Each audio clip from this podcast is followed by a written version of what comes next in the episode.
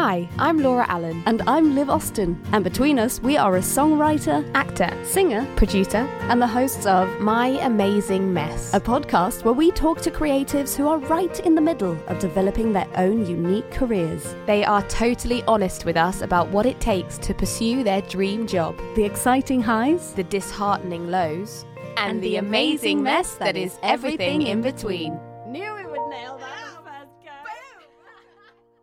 Today, we were. I feel like actually you should introduce this guest, Liv. You think so? Yeah. Yeah, this was an interesting one for me. My partner in crime and my partner in life, John Wright, who is a session musician. He's a guitarist and he plays a lot live and he does uh, sessions in our studio, which we have in our house. And uh, he's also a producer and he was my producer on my album. So that's quite interesting to kind of hear him talk about the process from his side of things. Yeah, you know, it's always interesting for me and hopefully any listeners that are finding out about a career that isn't what they do day to day. And it was really, yeah, really interesting to number one, just just hear about what, what it is like to pursue a career in, in music and session, especially session um, music and production, and also to find out about someone that is, you know, is a, a friend as well. And and it's been one of those ones where you kind of find out so much more than I realized I knew about what's, you know, what inspired John to pursue it. again, I'm finding there are similarities between all our guests. And I think one of the things that it was very clear when we talked to John just now that he doesn't really realize how much work he's actually doing. He just kind of feels like he's fallen into it in a way. Or maybe he doesn't feel like he's fallen into it, but it's just kind of happened a bit. And, uh, when you interview him, you kind of see all the work that has gone into it and and all the skill and how important it is to really love what you do and that sounds like just a thing to say but actually he does touch on that a few times doesn't he? That actually do you enjoy it? Because that's when you're going to spend hours and hours learning about it and that's when you get good so so that was a really interesting theme I Yeah, think. absolutely, and also really nice to hear about someone who's who's kind of got into it slightly later and not not necessarily you know just come straight out of graduating and being surrounded by um you know people in the industry in that way and trying to find your footing you know coming at it from another point of your life that you do, you know just decide you know what I'm this is what I always want to be doing so I'm gonna I'm gonna take the risk and and and go for it.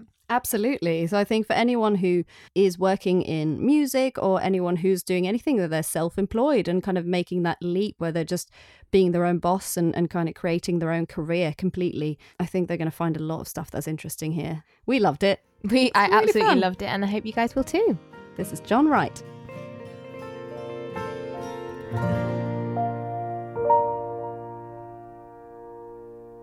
We are joined by John Wright, musician, producer, and uh, can we say Liv's other half? Yes. Better I think, half? I think. hey! John is my partner, and we are currently recording this in his, well, our studio, but with his equipment. Our studio, yeah. Yeah.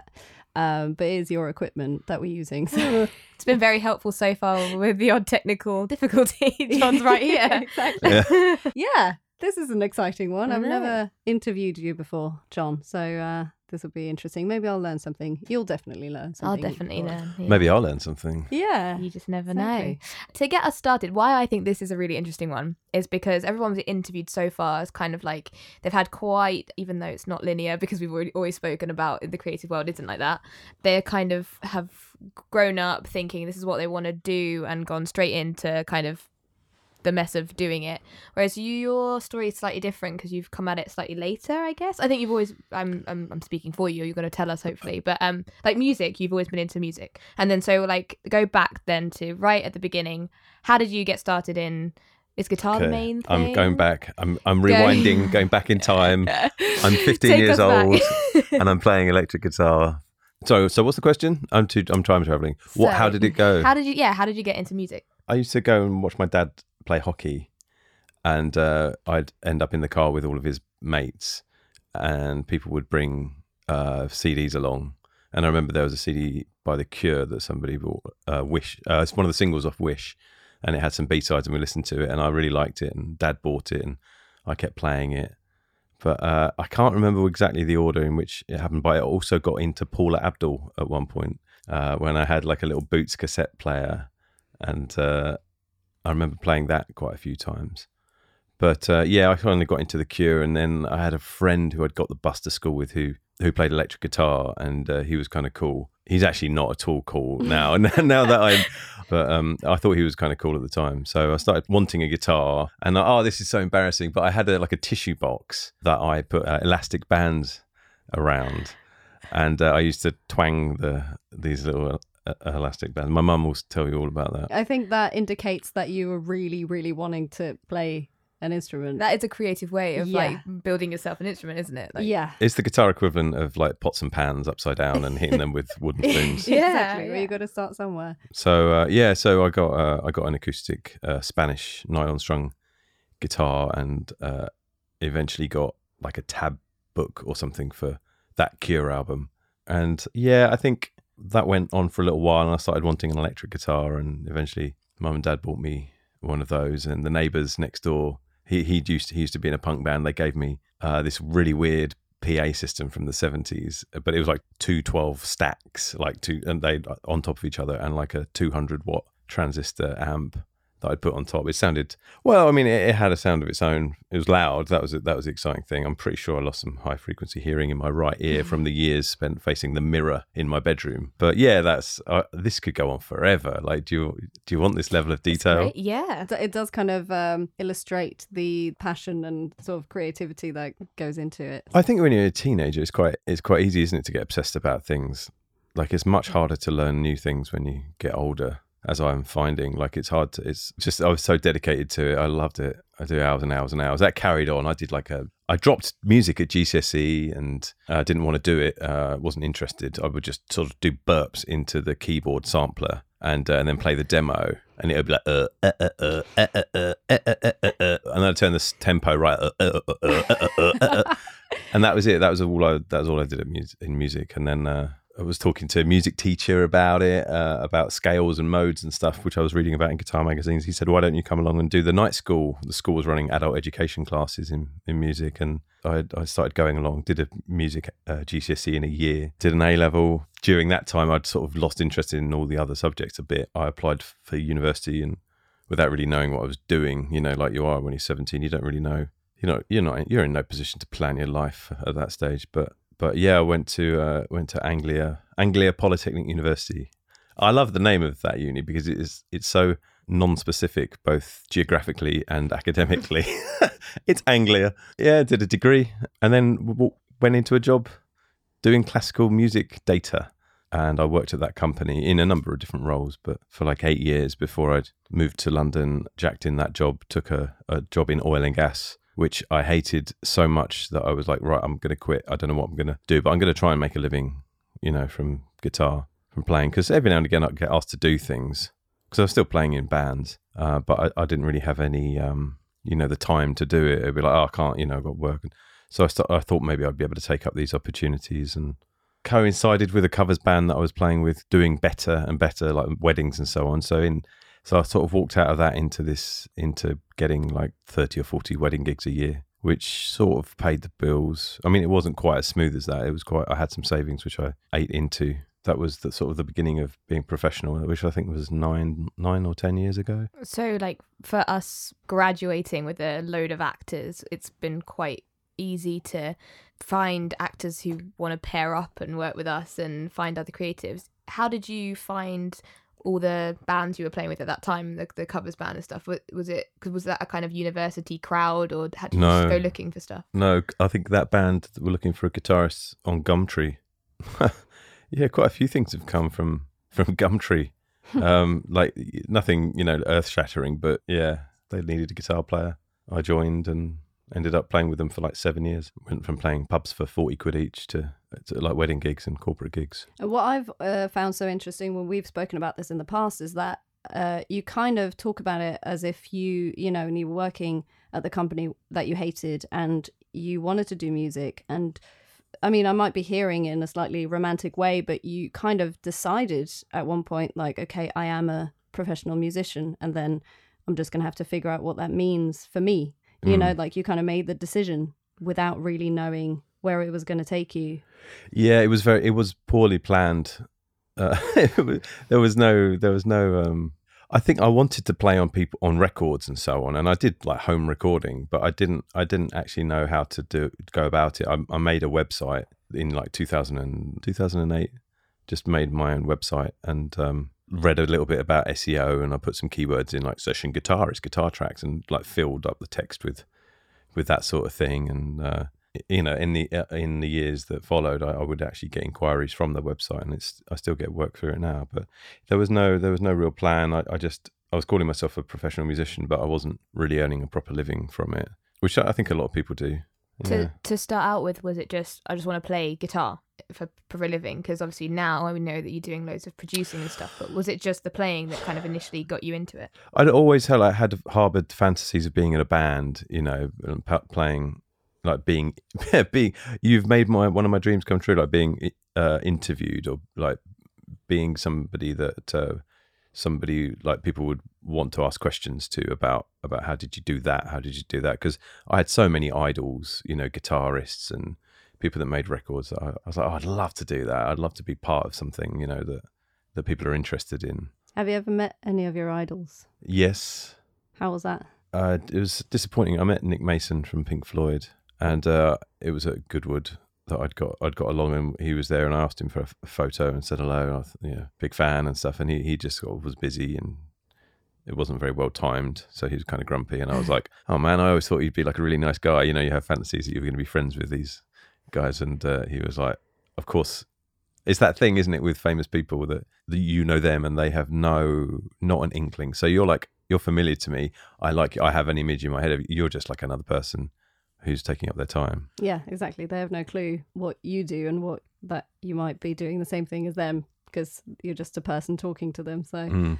but I think it's interesting with the the remote sessions, like you doing uh, session work for people, because you've managed to to make a, a, a fairly good living of that. And I think that I would imagine that a lot of guitarists would want to do more sessions. And I don't actually know that many musicians who do regular session work and you you get loads of work through that so how do you think that that's become a, a mm. thing for hmm. you um, what, what, have you done right what have i done right a bit of bit of luck a bit of faking it till you make it and uh, and really caring about it i think uh, when i when i set the, that website up I, I, put some demos on like playing and I, I, had to write my own music to like have these demos i didn't because there were not tracks that i could do and then the band I was in, um, Abandon Mute, we made an album and I was able to put those tracks up. And I every now and again I'd do something new and I'd be like, add that. But I, it's hard to get any kind of reputation or attract any business when you never when you haven't done anything. Like there's a ton of people. If you go looking for session guitarists online, I mean you'll find me quite close to the top, which is great. But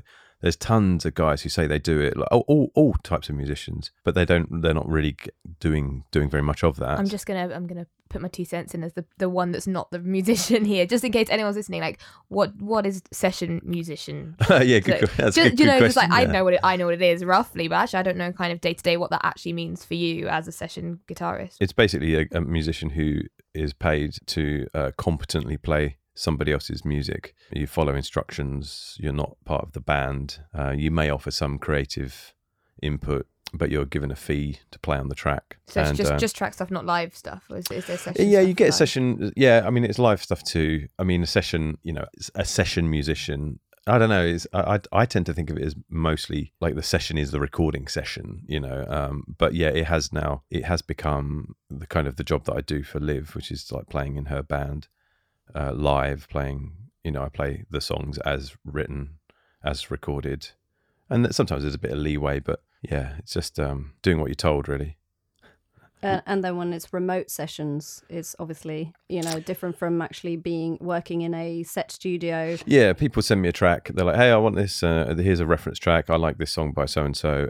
Here's here's the track." I get them to send it to me with, like with with like drums and bass and vocals, and I add, add the guitars here. Hope it's what they want. Uh, send it back to them, and hopefully they like it, and then they pay me, and that's that.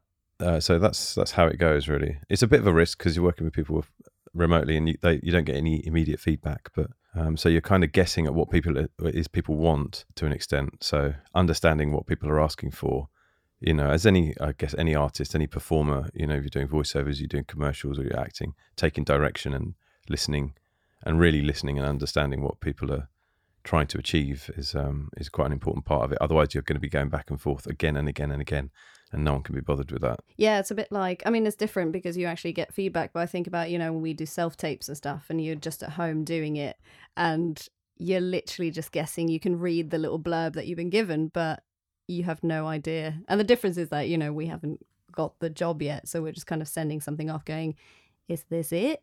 And then you if it is it, you you get the job, and if not, you know, it's it, yeah, similar to voiceovers, isn't it?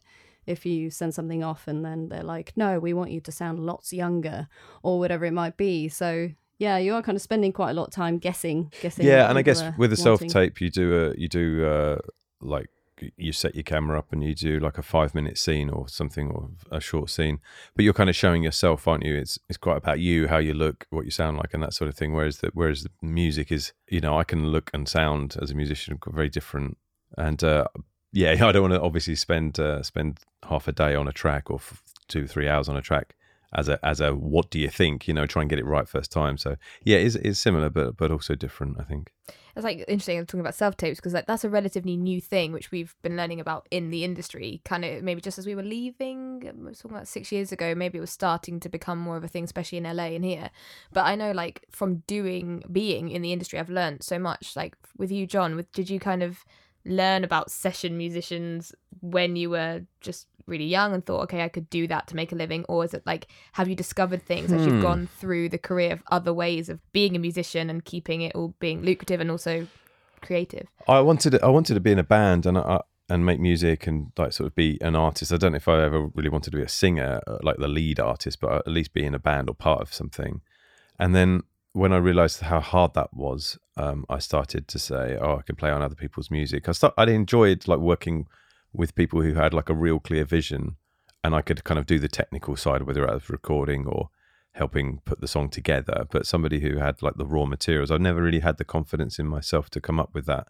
I never, I don't know why, because you know the things that I did when I was young and that I listened to back, I'm like, oh, this is actually quite good. Like it's better than some of the stuff that I was working on for other people, and in some cases not as good. Um, So you wanted to play in bands, but then you were kind of, I guess, realizing that that's not always going to bring money in or. Yeah, I, ju- I, I think I started thinking, oh, I can play on other people's records, and I hoped that that might happen. But I didn't really. I'd hardly done any studio sessions. I'd done a few, but not.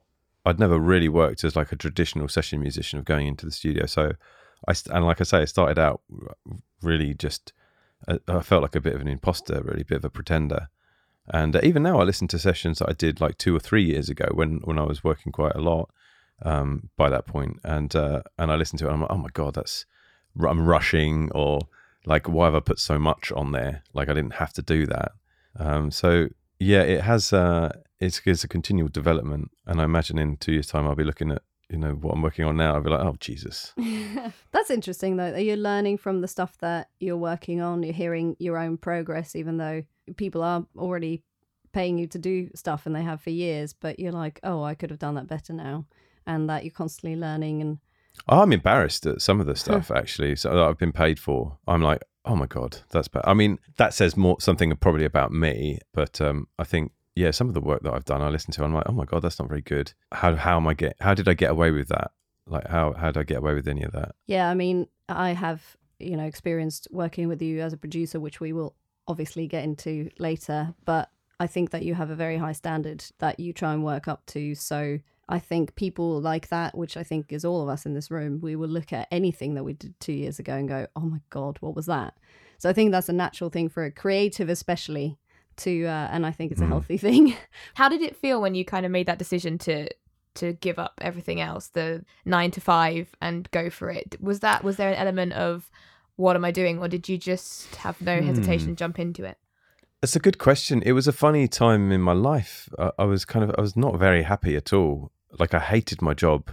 The guy that this this oil and gas company that I was working for, the guy was a um was the owner. He was a uh, he did like NLP and he was trying to get me to he was trying to make me into a salesman and to like overcoming people's objections and you know salesman talk and like it's I hear what you're saying, and you know, like it- was kind of like just yeah, it was it wasn't me. I felt so uh, so inauthentic doing it, and I was just desperate, really, not to be working there anymore. I had some savings, like I'd I'd uh, in my previous when I was working, I, I'd I'd managed to buy a small house, and I sold the house and got the basically the deposit back just before the 2008 crash, and so I had a few grand in the bank. Not not many, but um, I had a bit of a cushion for like six months.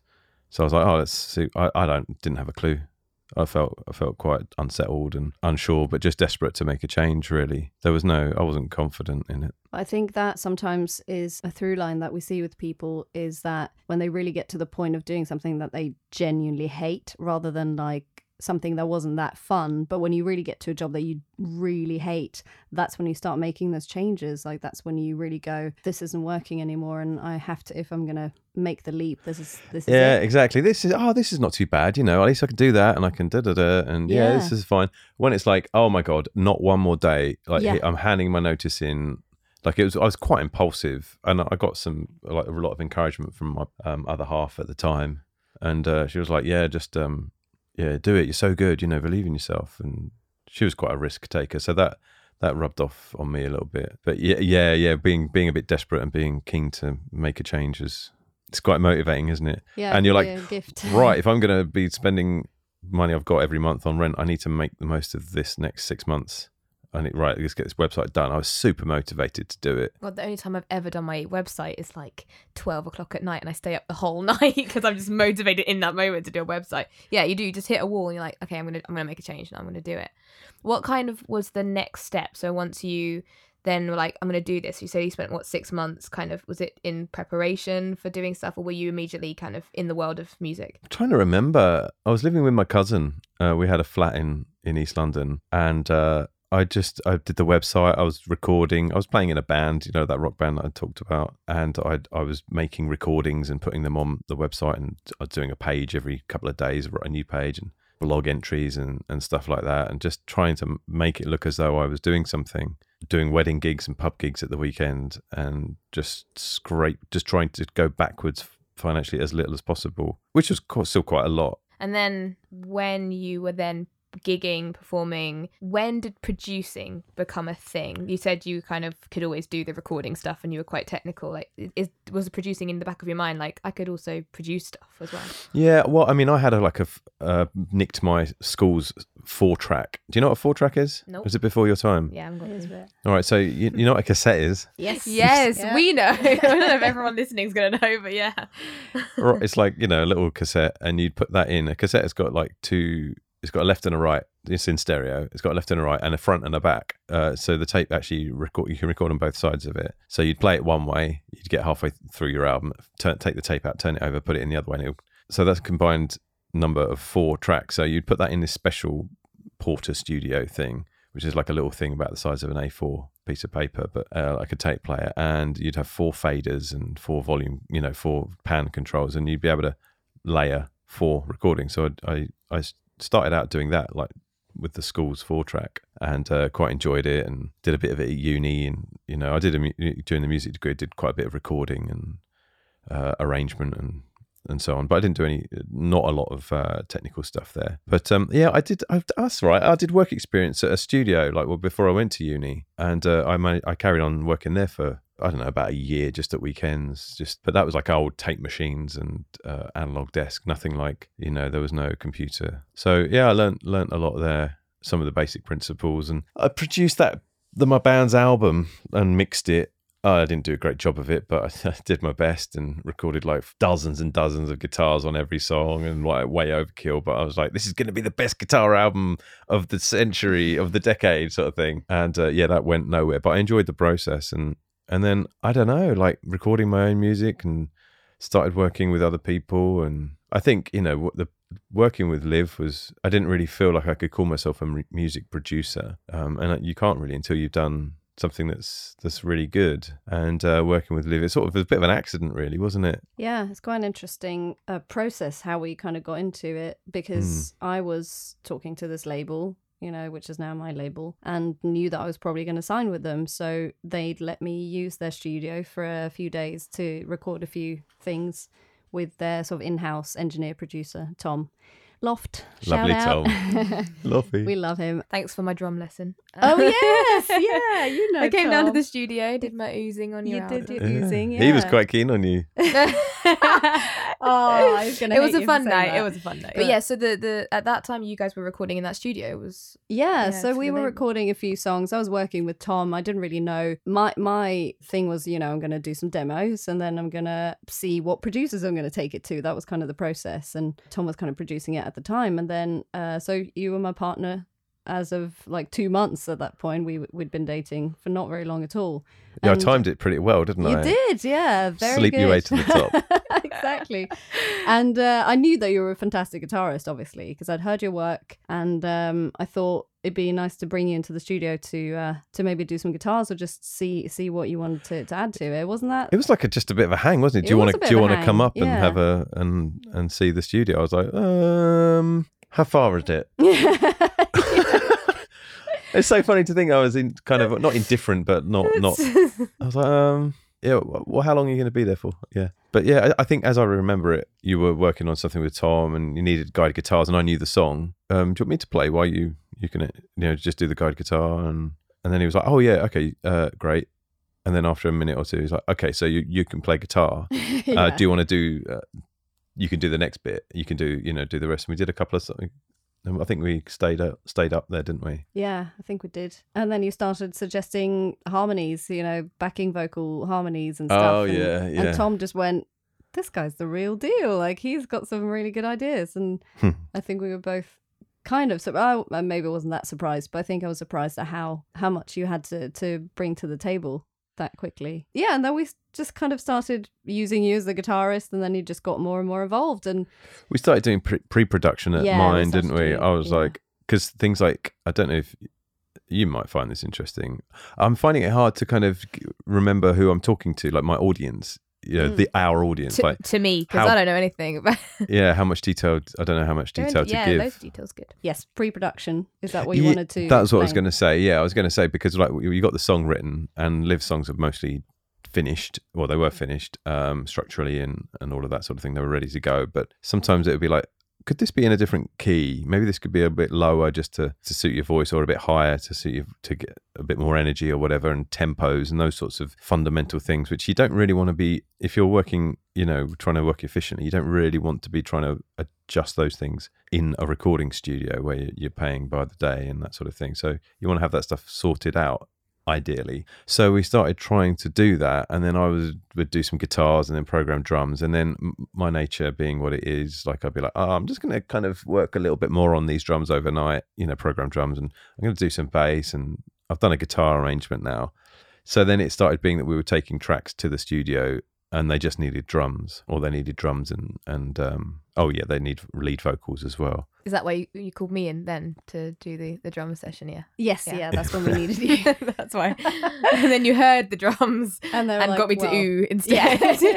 so that's that is so interesting because I don't actually know, having known you both for ages and ages, how how you get from you writing a song with you and the piano to then what we're now listening to on Spotify. It's crazy to think about. You know, just became going from you sort of coming to to hang at Larkins, you know, uh, the NUA studio, and then it sort of becoming both of our lives to finish this album for like a year For a year, yeah. yeah it's weird we st- we drifted away from the studio didn't we in the end Yes. because we were getting quite a lot done here and I, I bought like a nice mic and a nice preamp and to get, better vocals because then we could do like harmonies and stuff and not have to rush it and Liv and I were working really well together and uh, yeah it just felt it felt good to do to do it that way and uh, we did some drums there and some drums elsewhere um, with other drummers who I thought maybe this guy would be good for this track and, and that sort of thing. And then, um, yeah, around ab- about towards the end of that process, you know, I started working on other, a couple of other guys um, came to me and they'd heard some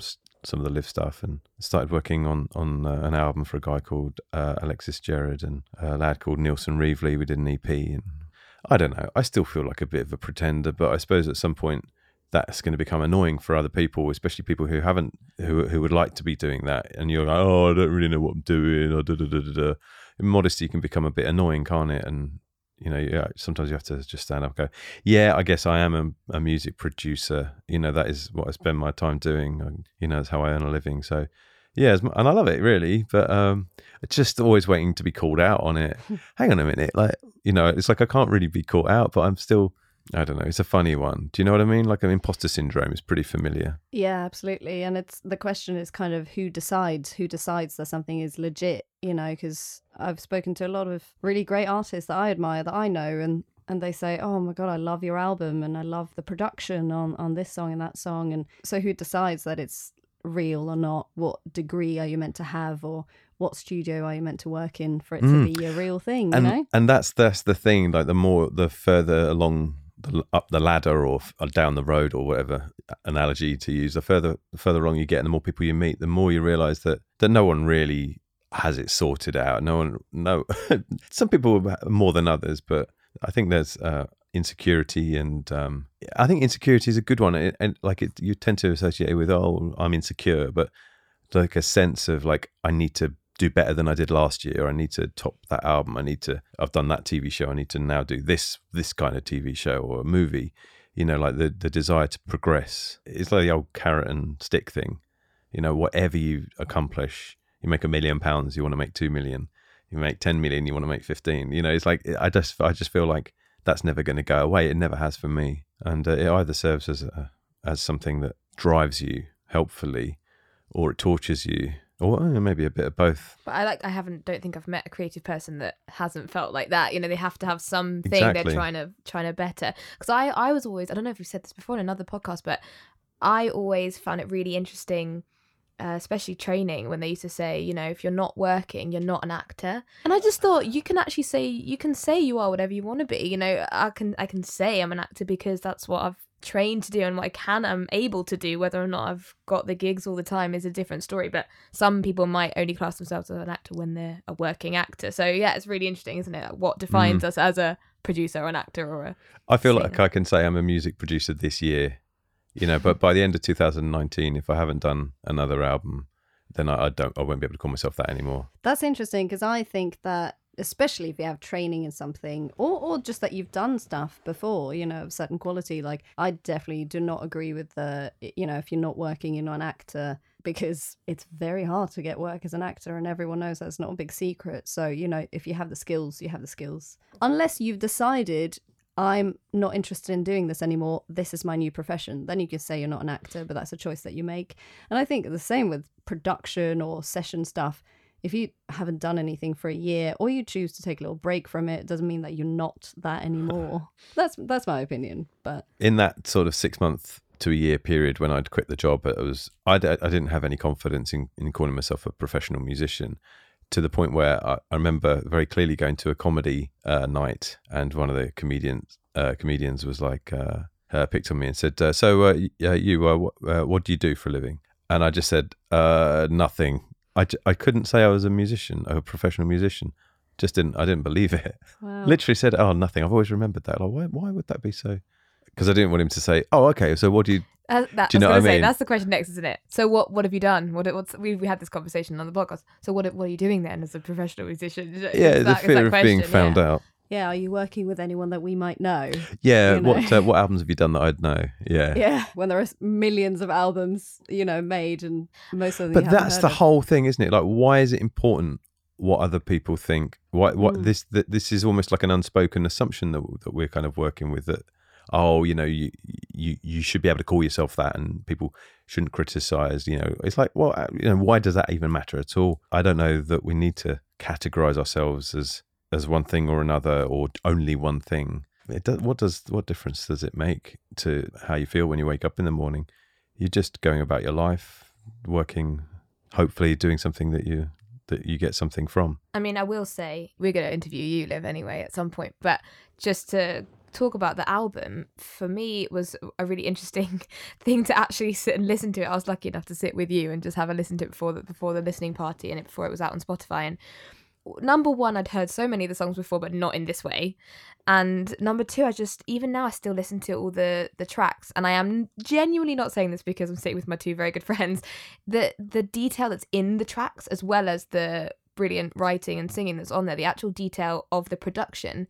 I don't think I've ever. Maybe it's because I haven't known the producers behind musical tracks before, but I was really aware of it and really like appreciating so many little moments and just thinking that must be so satisfying as a as a producer to think how can I make that my favorite moment in- of the whole album is the little twinkle in um Part-time, part-time sweetheart. And I was like there any there are so there must be so many twinkle sounds. How do you pick what twinkle sound you want to but it's so perfect that little one. I every time it, I kind of wait for it I like holding my breath and waiting for the little pling so like do you enjoy that part of Uh, yeah, that's my favourite bit. Really, it's a it's not a twinkle sound. It's a glockenspiel playing No, a totally is a playing a, a, th- a, a three note doodling. Mhm. It's like an arpeggio. And I remember having a discussion, like in the, we were disagreeing about it in the studio. Tom wanted something else, and I was like, and I was like, no, no, no, just just give me a glockenspiel. Yeah, uh, fine. Can I let me just let me just do this, and then then we'll discuss it. Like, listen to this first because I think it's going to work. And I was like, I just don't think a glockenspiel is going to. don't think this song needs a glockenspiel. I'm like, it's not going to be a glockenspiel part. because people will think it's a twinkle I think it's a fucking twinkle. But this I is the- coined it now It's a This- twinkle. it's a twinkle. But this is the funny thing though, when he, we hear little bits in the album that people are like, "Oh, I love that," and I'm remembering in the studio going like, "No, but listen, to, let's try this." You know, one of us convincing the other to to just try something, and like a big discussion behind every little twinkle and every little. you listen to it and it's like it just all magically fell into place like that but half the time it's it's uh, it's not like that but those details is they're the things that i love like really get a kick out of I mean, out of that the um the listening party. I was fortunate to be there. You made a great Liv made a great um videos of kind of little bits of anecdotes on screen of how things came about and who was singing on it and things. And one of the other ones I loved was on uh, Train of Thought that you were like listen out for the actual train sample. And now I listen to it, I'm like, oh, that is so cool. You can hear a train.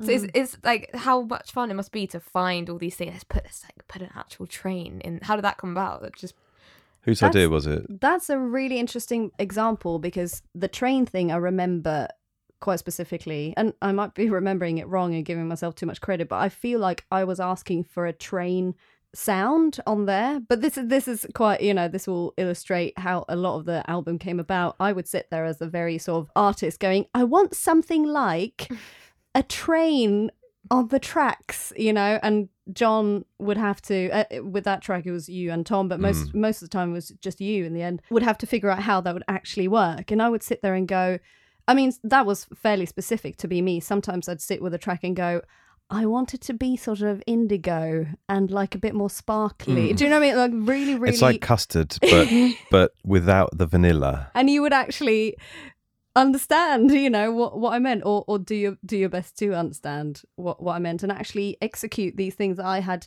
thoughts about what i wanted but no idea how to actually do it. And yeah so you found a, a train sample online and then put it into the the tempo the right tempo of the song you know changing. Yeah because it, it was it was like so we had to slow it down. So it was like and then I think there's an effect on it, and there's uh, like some panning as well, so it sort Yeah, of it moves from left to right or right to left. yeah But yeah, it, so it beca- it's more like a percuss, like a rhythmic thing than a than a train. It was one of those things. It's like, oh yeah, put a train on it, but it's a bit obvious, isn't it? To put a song's called Train of Thought, so you go and put a train on it. It's a bit I think that was basic discussion bitch. that we we had like when when I suggested it and you said that no that's that's too obvious but actually it turned out to be a thing that people don't actually realize that it's a train until you tell them. I I still listen to the album and there's stuff that I can't even remember how it got on there and presumably that's because they were your ideas, you know. and uh, and they just worked really well and I just loved it. yeah. That train that that took like two days. I that you know I I charged over six hundred pounds to get that train sample. When when I hired a train, recorded it. Yeah. John just lying down with the microphone on a train track, Oh waiting my for one to go past. yeah, that train driver's PRS checks are massive. Yeah. exactly.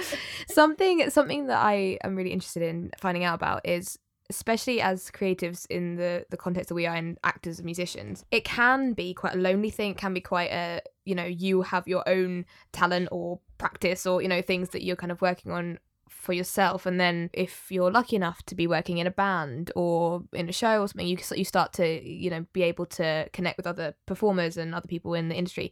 How have you found collaborating and working? Is that something as a musician that you you said you wanted to be in, a band was that always the dream of being able to play with others or you know record with other people? Do you enjoy that aspect of it or is there bits of it that are stressful or, or difficult? Uh, it depends on the individual, of course. Uh, yeah, there is a part of my personality is I like I like to help people do things. Like I like to uh, sort of facilitate. Like that's some seems to be something that I've noticed. I I like doing.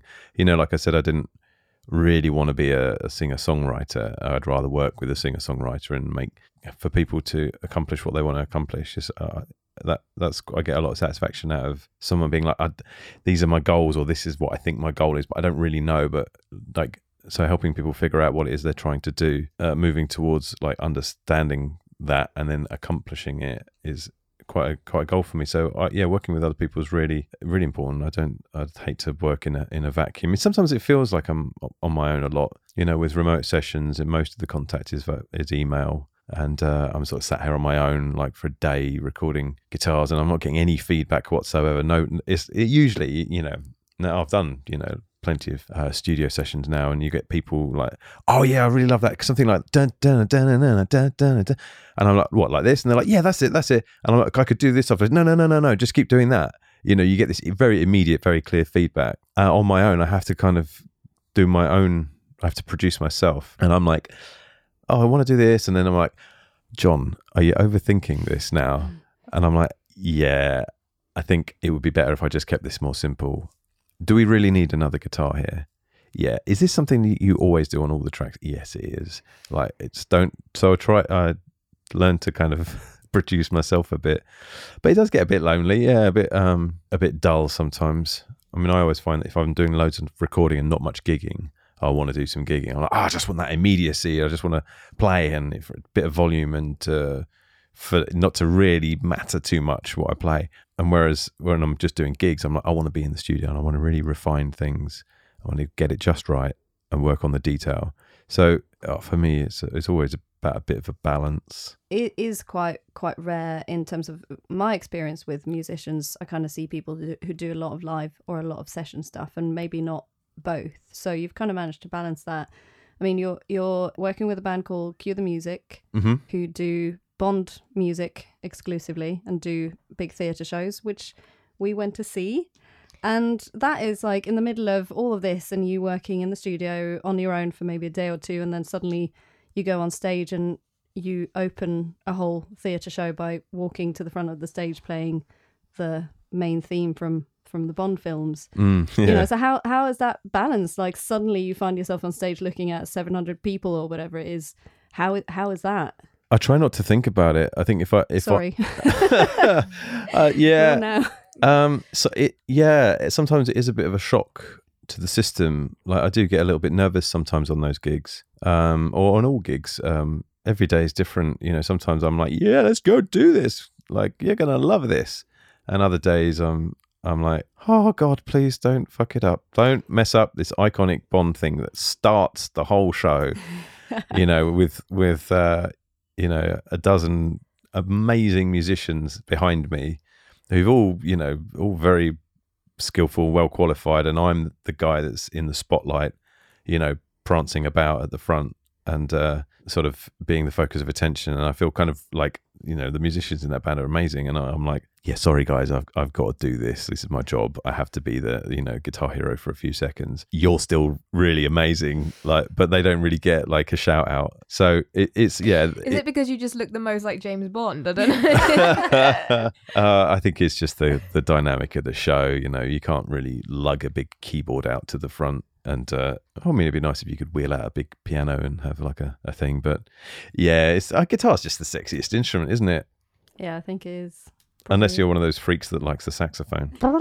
well, it can be pretty sexy, but yeah. Yeah, I bought myself a saxophone. Oh yeah. Never really played it, but I did buy myself one. Just uh, cue the music as well. Mm. The the audition process for that is quite an interesting one. I oh, think there's yeah. a lesson in that, if I remember right, in in kind of how to assert yourself a little bit and and maybe sometimes see, you know, yeah, I'd love to to hear you talk about how you got that job. Yeah, well, it's a friend of mine, fantastic guitarist uh, called uh, David. He had done that gig for for a few years and but had other commitments, so they were looking for somebody to do. Initially, it was to do a few shows, and then it became apparent they were looking for a full time replacement, and uh, had to do a video audition. They wanted uh, Warren, the director, he wanted a a video audition of like two, I think it was three songs, and quite diverse and uh, different aspects of the guitar skills needed. And so, yeah, I had to do a self tape, and uh, I, I, sent that off to him, and uh, he was like, "Yeah, it's really good." Uh, and it was like, I think they had like 150 people getting in touch, or 150 submissions, or something like. That. A lot of people wanted the gig because it's,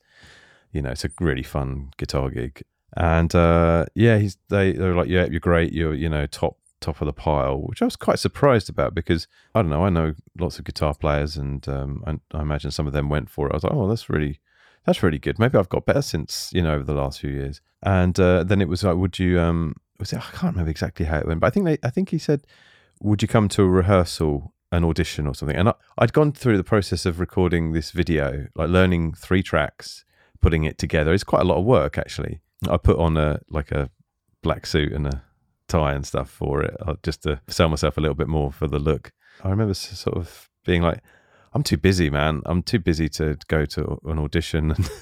And I was like, "Hey, I really love this, um, but I'm going to nail it. Like you can see that I can play. I'm going to learn the stuff. So I'm happy to come and do a gig, but I don't. I'm not coming to Lincoln uh, for an audition. I prefer just to just to do a, do a couple of gigs and see how we go. And uh, yeah, he, Warren agreed to that, and uh, it went really well. You know, I did, did nail it. He was like really happy, and uh, and yeah, sort of got the got the gig on a full time basis from from that. But I think, and I think he said afterwards, like at a later date, I think he said with the fact that you wouldn't come I might be I might be misquoting him here. So Warren, if you're listening and I'm getting this wrong, I apologize. But I, th- I, think he said something to the effect of I think when when you said that you wouldn't come to the audition, I think uh, that's when I knew that uh, you were probably the right guy. Because if you want it too much, if you're like, yes, Warren, yes, I'll do anything, you know, it's kind of like, are you actually up to it? You know, and I think as a guitar player, like you, uh, you do have to have a little bit of ego, a little bit of something, because you got to go out and stand there in the spotlight uh, for those moments and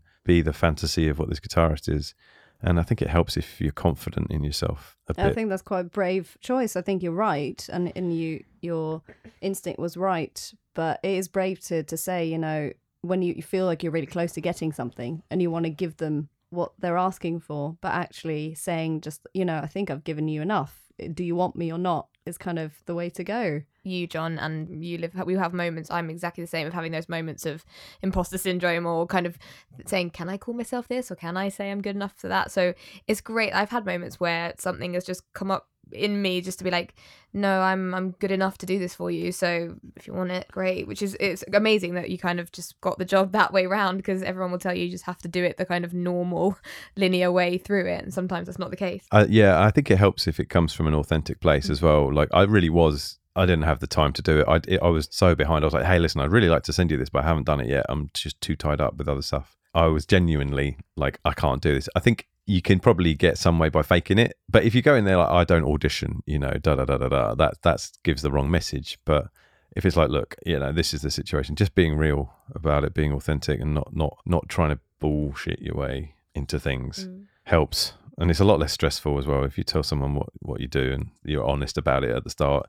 you're not going to show up to something and then be disappointed in you don't go around catfishing people yeah Yeah, I'll be able to play the guitar, promise. yeah. Oh yeah, I'm a big fan of Segovia. I've I, I learned all of his uh, classical guitar pieces. Yeah, yeah.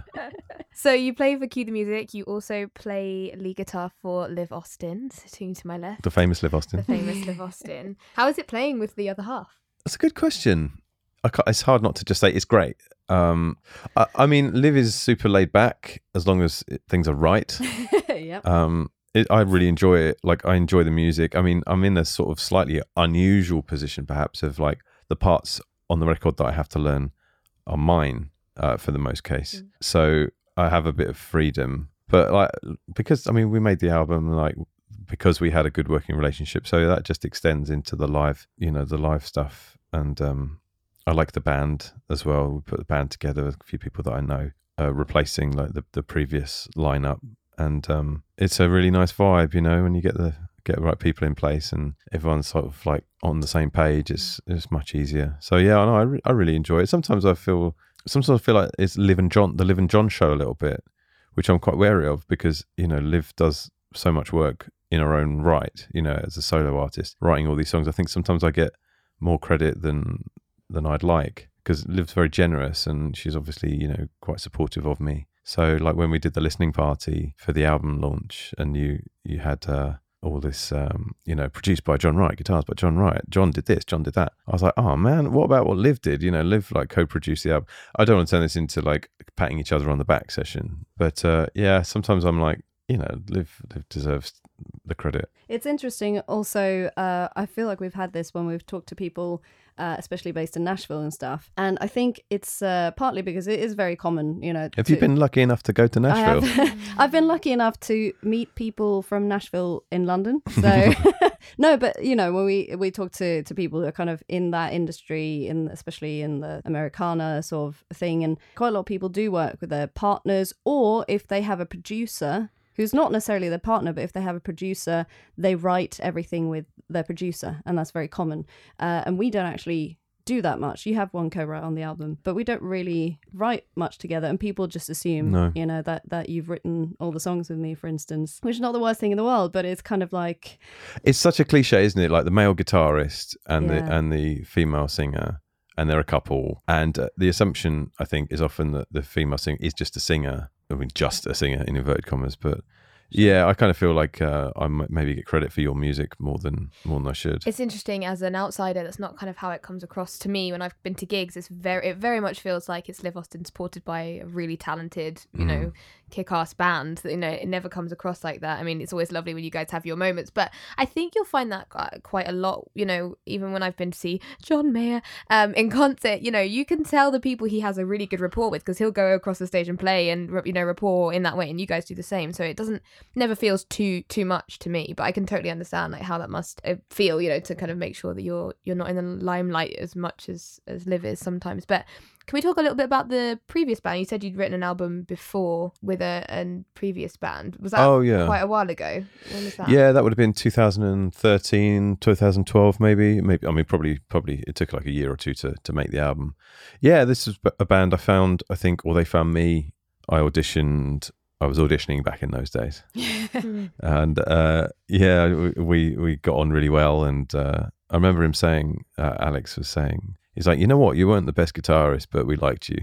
Like as a bloke, the other guy was really good, but a bit of a dick. We recorded an album. I didn't write any of the songs. I wrote like maybe one or two of the songs or co-writes or whatever. Um, but yeah, we uh, we this alternative rock kind of Muse meets Incubus. Uh, the band was called Abandoned Mute, and uh, still friends with all the guys in it today. Like lovely, lovely guys, Tiago and Alex and Leo. They're all fantastic musicians. so what happens when a, a band kind of hits the end of the road or dissipates and whatever like what what is that feeling like as a musician is that kind of okay it's the end of that chapter on to the next or is, is It there was a massive anticlimax because I'd been working on this album for a long time. I mean, it was a really g- great experience doing it. Like I learned a lot about recording guitars and and arranging stuff and mixing. And uh, released this album and I was like yeah it's gonna be album you know guitar album of the year kind of thing. And uh, it just it went nowhere. Like nobody was interested in it. We did like a couple of small gigs and it it just sort of went poof.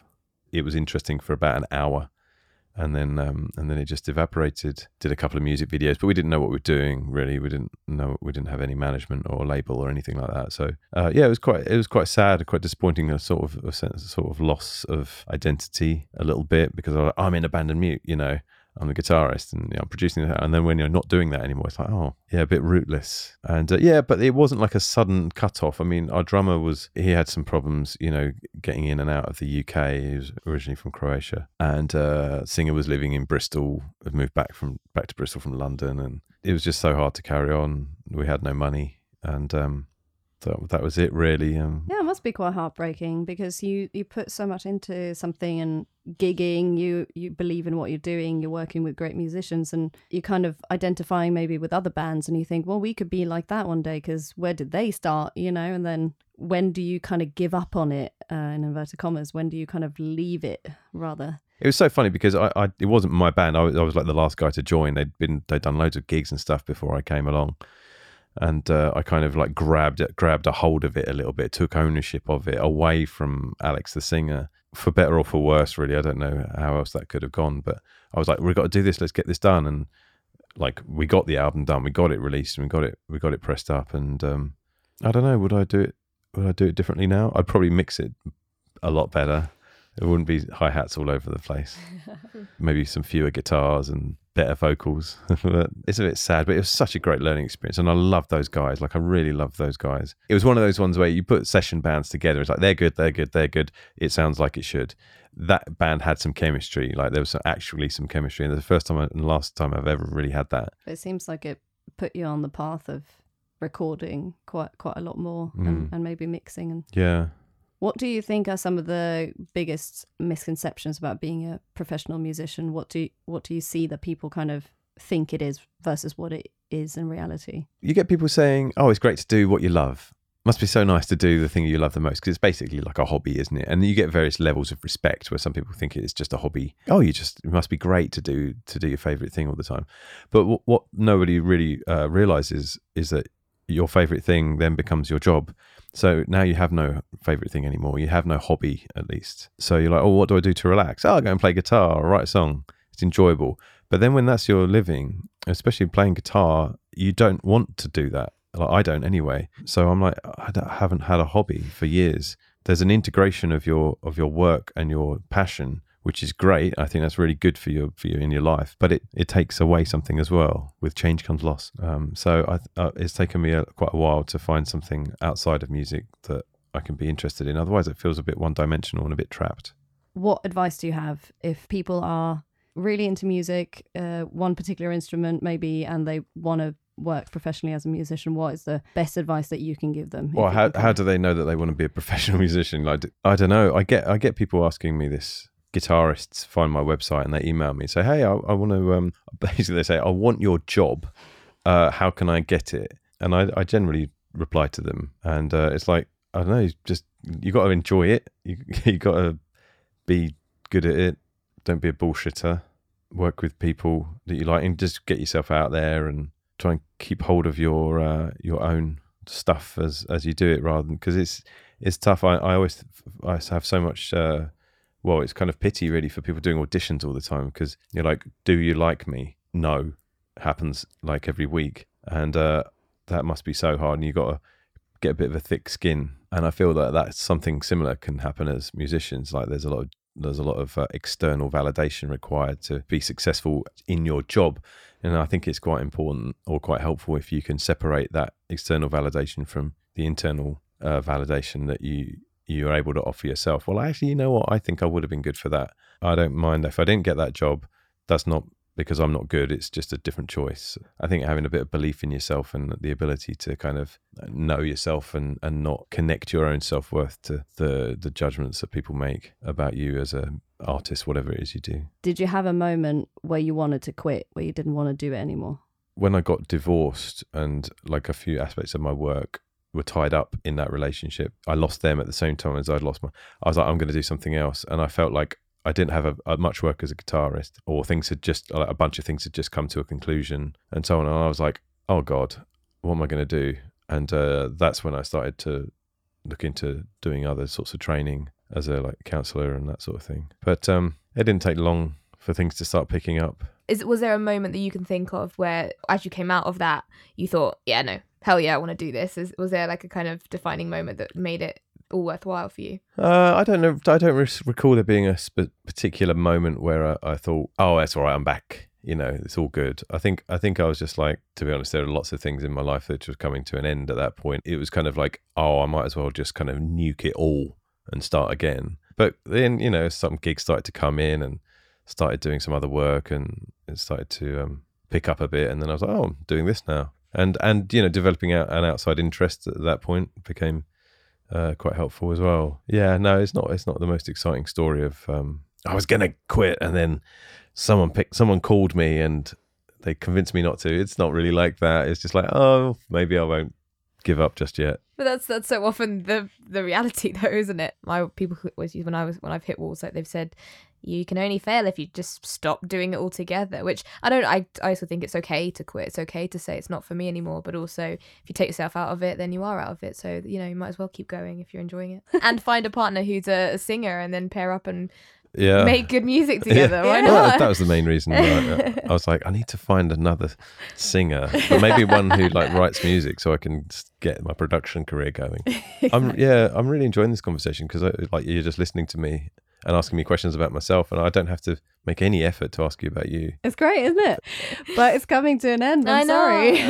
I don't want it to. I know. It's so lovely talking to you like this. This is very this is very rare for me. I, I, was know. I was actually so excited because I thought I do know about you and but not in this way, not into kind of you know get into the details of how you went through everything. But but what's been so interesting and what you said a, few, a couple of times is that putting yourself out there. The more you do, the like you created so much stuff yourself that's led to everything else that's then Mm. happened. Which is like really, if you were thinking of more advice to give to people, that that is what I've as a listener taken from that is to just just do it. Find things that you can do. Like if you're good at the producing side, do that as well because then you're you know you're opening so many other channels as well. And doing doing what it is you really like. I mean, I literally will sit for hours reading articles about mixing and about drum recording and, and stuff like that because I really love it. It's not like, oh, I want to do it, but I'm not interested. I'm like, oh, I really, I love that nitty gritty researching that stuff. And I think, I think being passionate rather than thinking that's something you, I ought to do, or I should do more commercials, or I should do a drama, or you know, you know, what do you really enjoy? if people want to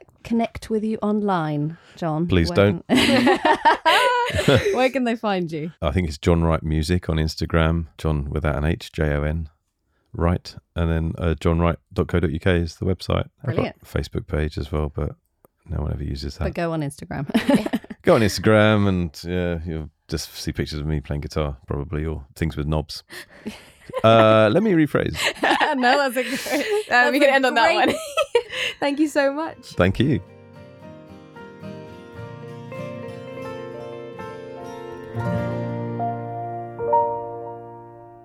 In next week's episode, we speak to ballet dancer and yoga instructor Emily Hughes about what life's like coming out of ballet school and finding inspiration in a slightly new career later on. Don't forget to subscribe to My Amazing Mess so you always get the latest episode from us.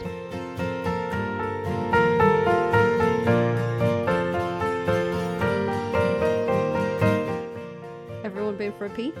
I've been for a pee. Okay. Everyone done a poo and a wee.